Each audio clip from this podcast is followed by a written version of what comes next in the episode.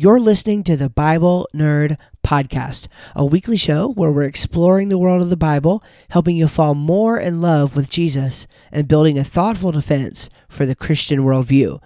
I'm your host, Steve Schramm. Welcome to the show.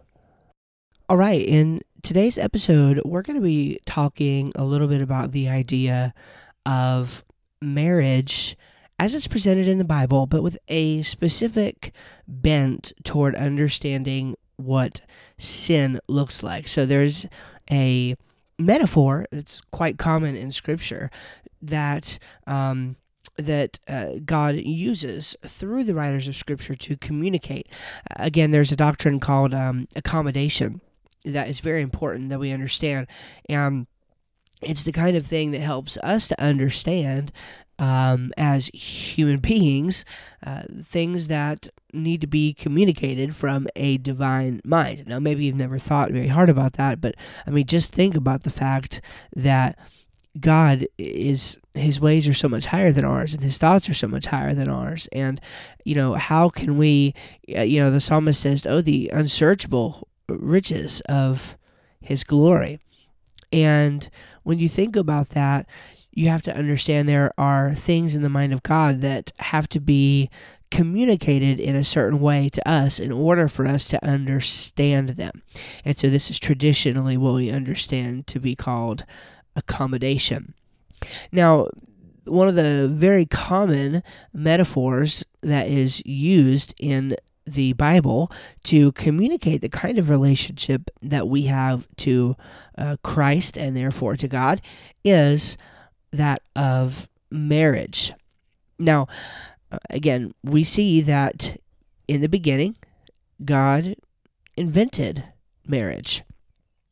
I mean, I believe in a pretty traditional understanding of the doctrine of creation and the creation account. I take it pretty literally. I mean, uh, that's a loaded word, but um, I take it factually. I think that the events as reported there happened pretty much as reported. And I believe, therefore, that Adam and Eve were the first human beings and that their union and, God's instructing them to come together and to be one and to be fruitful and to multiply on the earth. I do believe that that was essentially the institution of marriage. And so, therefore, marriage is not merely just some sort of uh, constitutional union. You know, it's not. Uh, it's not that you are married because you have a piece of paper that declares it to be so. Now, of course, it, it's not necessarily wrong that that's the case. I mean, certainly, uh, insofar as the states are going to award a marriage certificate, then that is an acceptable definition. But it's just not the full picture. Here's a little something I wrote earlier, uh, a few years ago now, um, in the ministry about the true definition of marriage. Quote Marriage has nothing to do with love, feelings, emotions, judges, preachers, court documents, soulmates, knots, ribbons, or even wedding ceremonies. Marriage is not horizontal, it's vertical. It's a promise first to God and second to your spouse. Close quote. Now, the government's redefinition of this allows for a kind of union that God never intended to take place.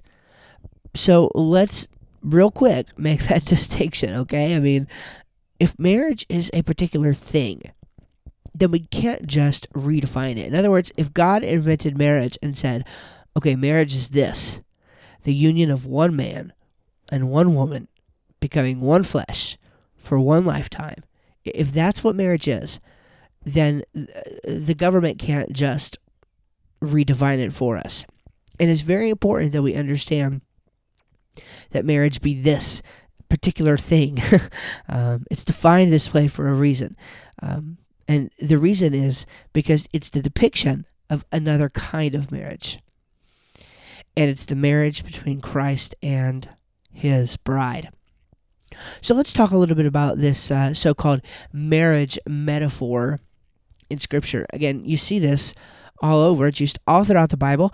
And again, the idea is to connect God's true definition of marriage with the kind of relationship we enter into when we become in Christ. Now, let me just take a a side step here and say that we all could do better. We we all um, this should make us this should this should wake many of us up to say that that you know we we are expected to be the kind of person in our own marriages that um, would be worthy of being compared to the kind of relationship that we enter into when we are in Christ. And I mean, if you think about it, what a tremendous responsibility that is. I mean, I'm, I'm, you know, I'm sitting here acknowledging my own failure on that. There's, there's no way I live up to that, and God knows that, uh, you know, I have so much more work to do in that angle, um, in that way, and we all, we all certainly do.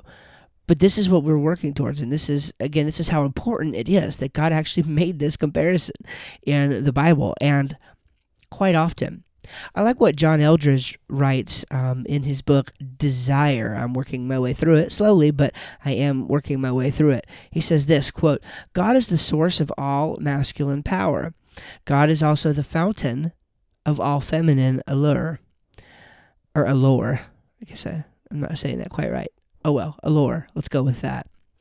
Come to think of it, he is the wellspring of everything that has ever romanced your heart the thundering strength of a waterfall, the delicacy of a flower, the stirring capacity of music, the richness of wine, the masculine and the feminine that fill all creation come from the same heart.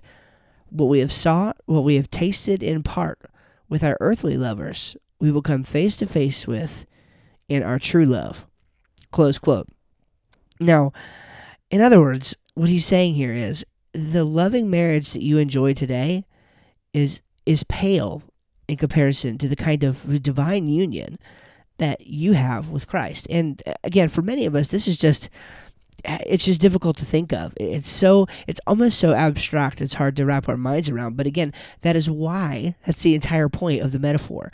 That's why the metaphor is made because the uh, what you feel in marriage and you know uh, I, mean again you know we could all we could all do better to live up to this but uh, but but we all need to admit that what you feel in marriage it's not like something that you get anywhere else. There's there's a love and a devotion there when you have two people who are devoted to each other through the thick and the thin and who make it through things and who who learn how to talk with each other and work together to actually create a life together there's something about that that you just you can't compare it to any other kind of union in the world. And that's the point. That's the point. point and god's point is that the relationship that we have to him is that and so much more. Now of course there are certain things that are going to be involved in a healthy marriage right? A healthy marriage is going to involve things like sacrifice unconditional love a euphoric sexual connection, and implicit trust. These are things that if they go missing for any period of time in a relationship, then you know there's going to be tensions there. There's going to be things that um, that aren't the way they should be because they lack integrity in the sense that they are no longer whole. So a whole or healthy marriage is going to have these things. But the point that we want to kind of get to uh, today is what about the unhealthy marriage? What what does an unhealthy marriage um, potentially look like, and how does this kind of relate to this marriage metaphor that we see in Scripture? Well, when I was thinking on this uh, theme of marriage in the Bible the other day, it, it became even more clear to me just how destructive sin really is, and a, kind of a way to think about our our sin, our, our failure to live up to that standard that God uh, expects. And for many of us, let's just admit this, right? The idea of quote unquote uh, sinning against God can be a bit abstract, especially for those of you who are, are, are, new Christians. You know, those those lines are blurred. Maybe you've spent a long time going to a, a legalistic uh, kind of church, or maybe you're in one right now and you don't even realize it, um, where you are told that things are sinful that really aren't, and then the things that would be seriously considered sinful against God are, you know, really ever uh, never really talked about. And, and so this idea uh, can be a bit abstract for some, and it can be uh, even more confusing for others. Um, we know what it means, right? I mean, to sin, to sin against God, generally speaking. We know what it means. We do know it's bad, okay? And um, the most in- attentive of us realize that it actually hurts a person. And I'm not talking about you. I'm not talking about you. Um, there are disastrous consequences that come along with sin for those around us and the people that we love. Your your your sinful life. I mean, just just think about this. If you are a person who says one thing and then does another thing, what does that just tell your family? What kind of message does that send your family? It says that you're a hypocrite. It says that you're not consistent. And you know, granted, yeah, we all you know have a measure of this. That's the point. We're in a sin cursed world. We need a redeemer. Uh, we need the Lord's grace. I know I I do. Uh, here in our family, we need the Lord's grace on this as much as anybody else does. But uh, realize that. Um, that that sin has the potential to affect more than just you. It's going to affect those around you and in a a very big way.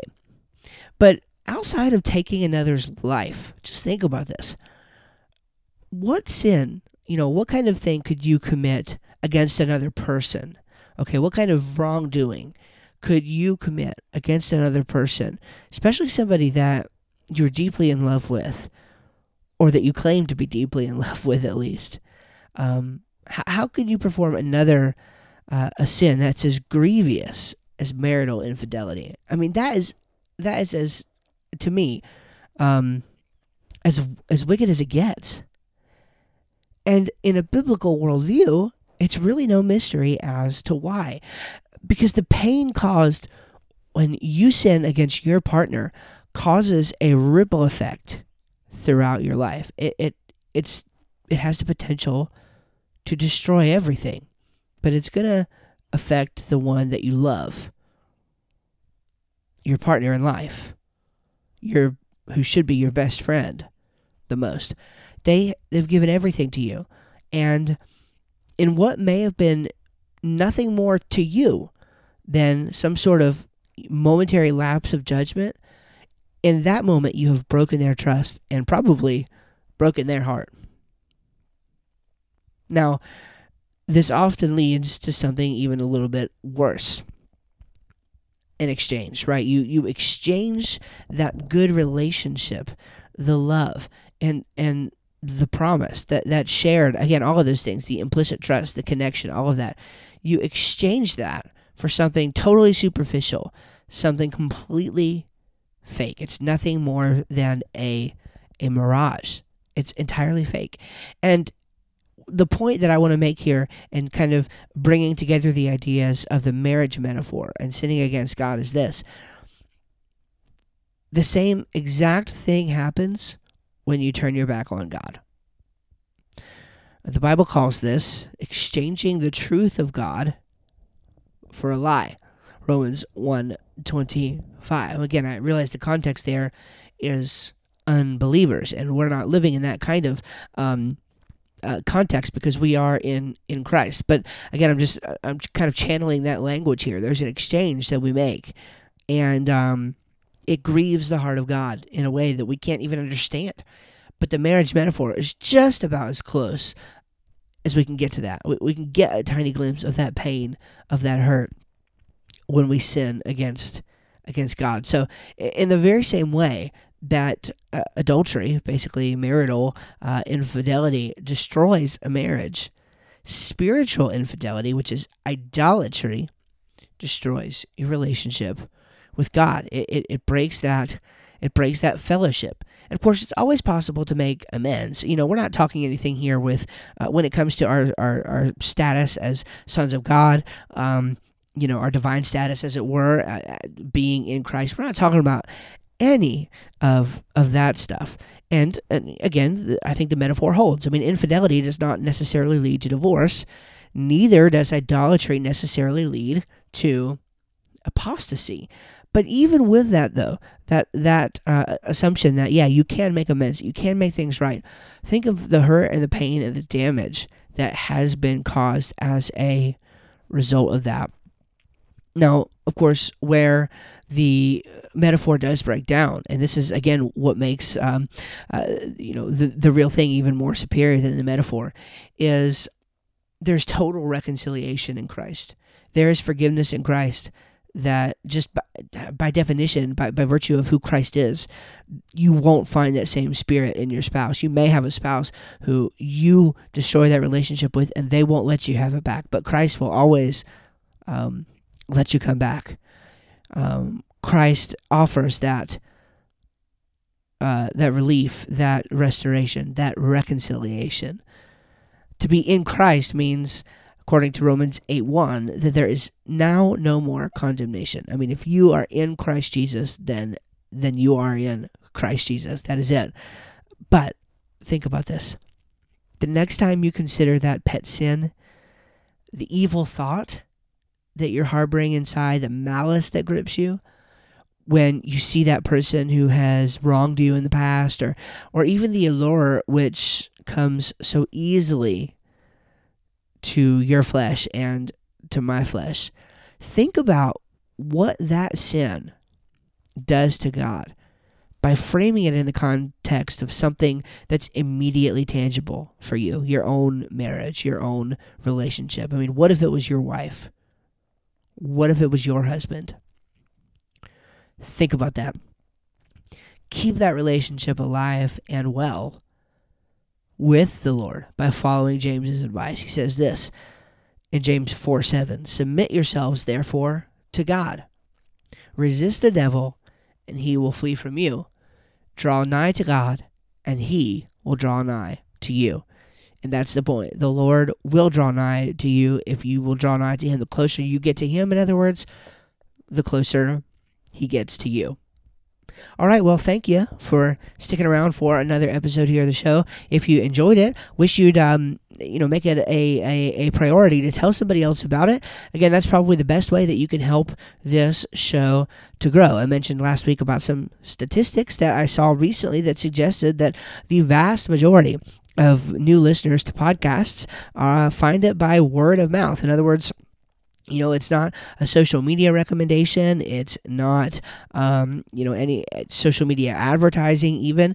Uh, by far by far the number one way that podcasts grow and spread to, to more listeners is for you to just tell somebody that you like the show. So if you would do that I would absolutely uh, love that and appreciate that. I do have another podcast review to uh, to read for you, and this one comes from Noah's mom. Uh, Noah's mom says, "Good stuff. This program is a great and gracious alternative to groups like AIG and ICR. Uh, for those of you who don't know, that's Answers in Genesis in the Institute for Creation Research." She says Steve is gracious and demonstrates humility in presenting information that other groups often venomously use to attack other Christian views. Steve avoids this and brings a refreshing approach to any topic he touches. Well, certainly, I appreciate that review. If you would like to leave a review for us, you can do that in any uh, iTunes store, no matter what country you're in, or if you use another platform like Spotify or Castbox or something like that to listen to your podcasts, then you could go there and leave a review. I will see it just about from wherever it comes from, and then we can read it right here on the podcast. And the reason you do this is just if you enjoy the show and the content. Of course, it does help me, right? I mean, selfishly, it helps me. It keeps me going. It's nice to see that people are benefiting from the show. But also, it helps other people when they're checking out the show, when they're evaluating it as something that they should maybe listen to. It helps them to make that decision better because people are deciding based on information that they see that other people like it as well. So I would certainly appreciate you doing that. Well, that's all for this week. Again, I uh, encourage you to join us next week on the podcast. We're going to be talking about the resurrection and uh, having just come off the heels of uh, Easter. I know you're really going to enjoy that. So God bless. We'll see you next time. Bye bye.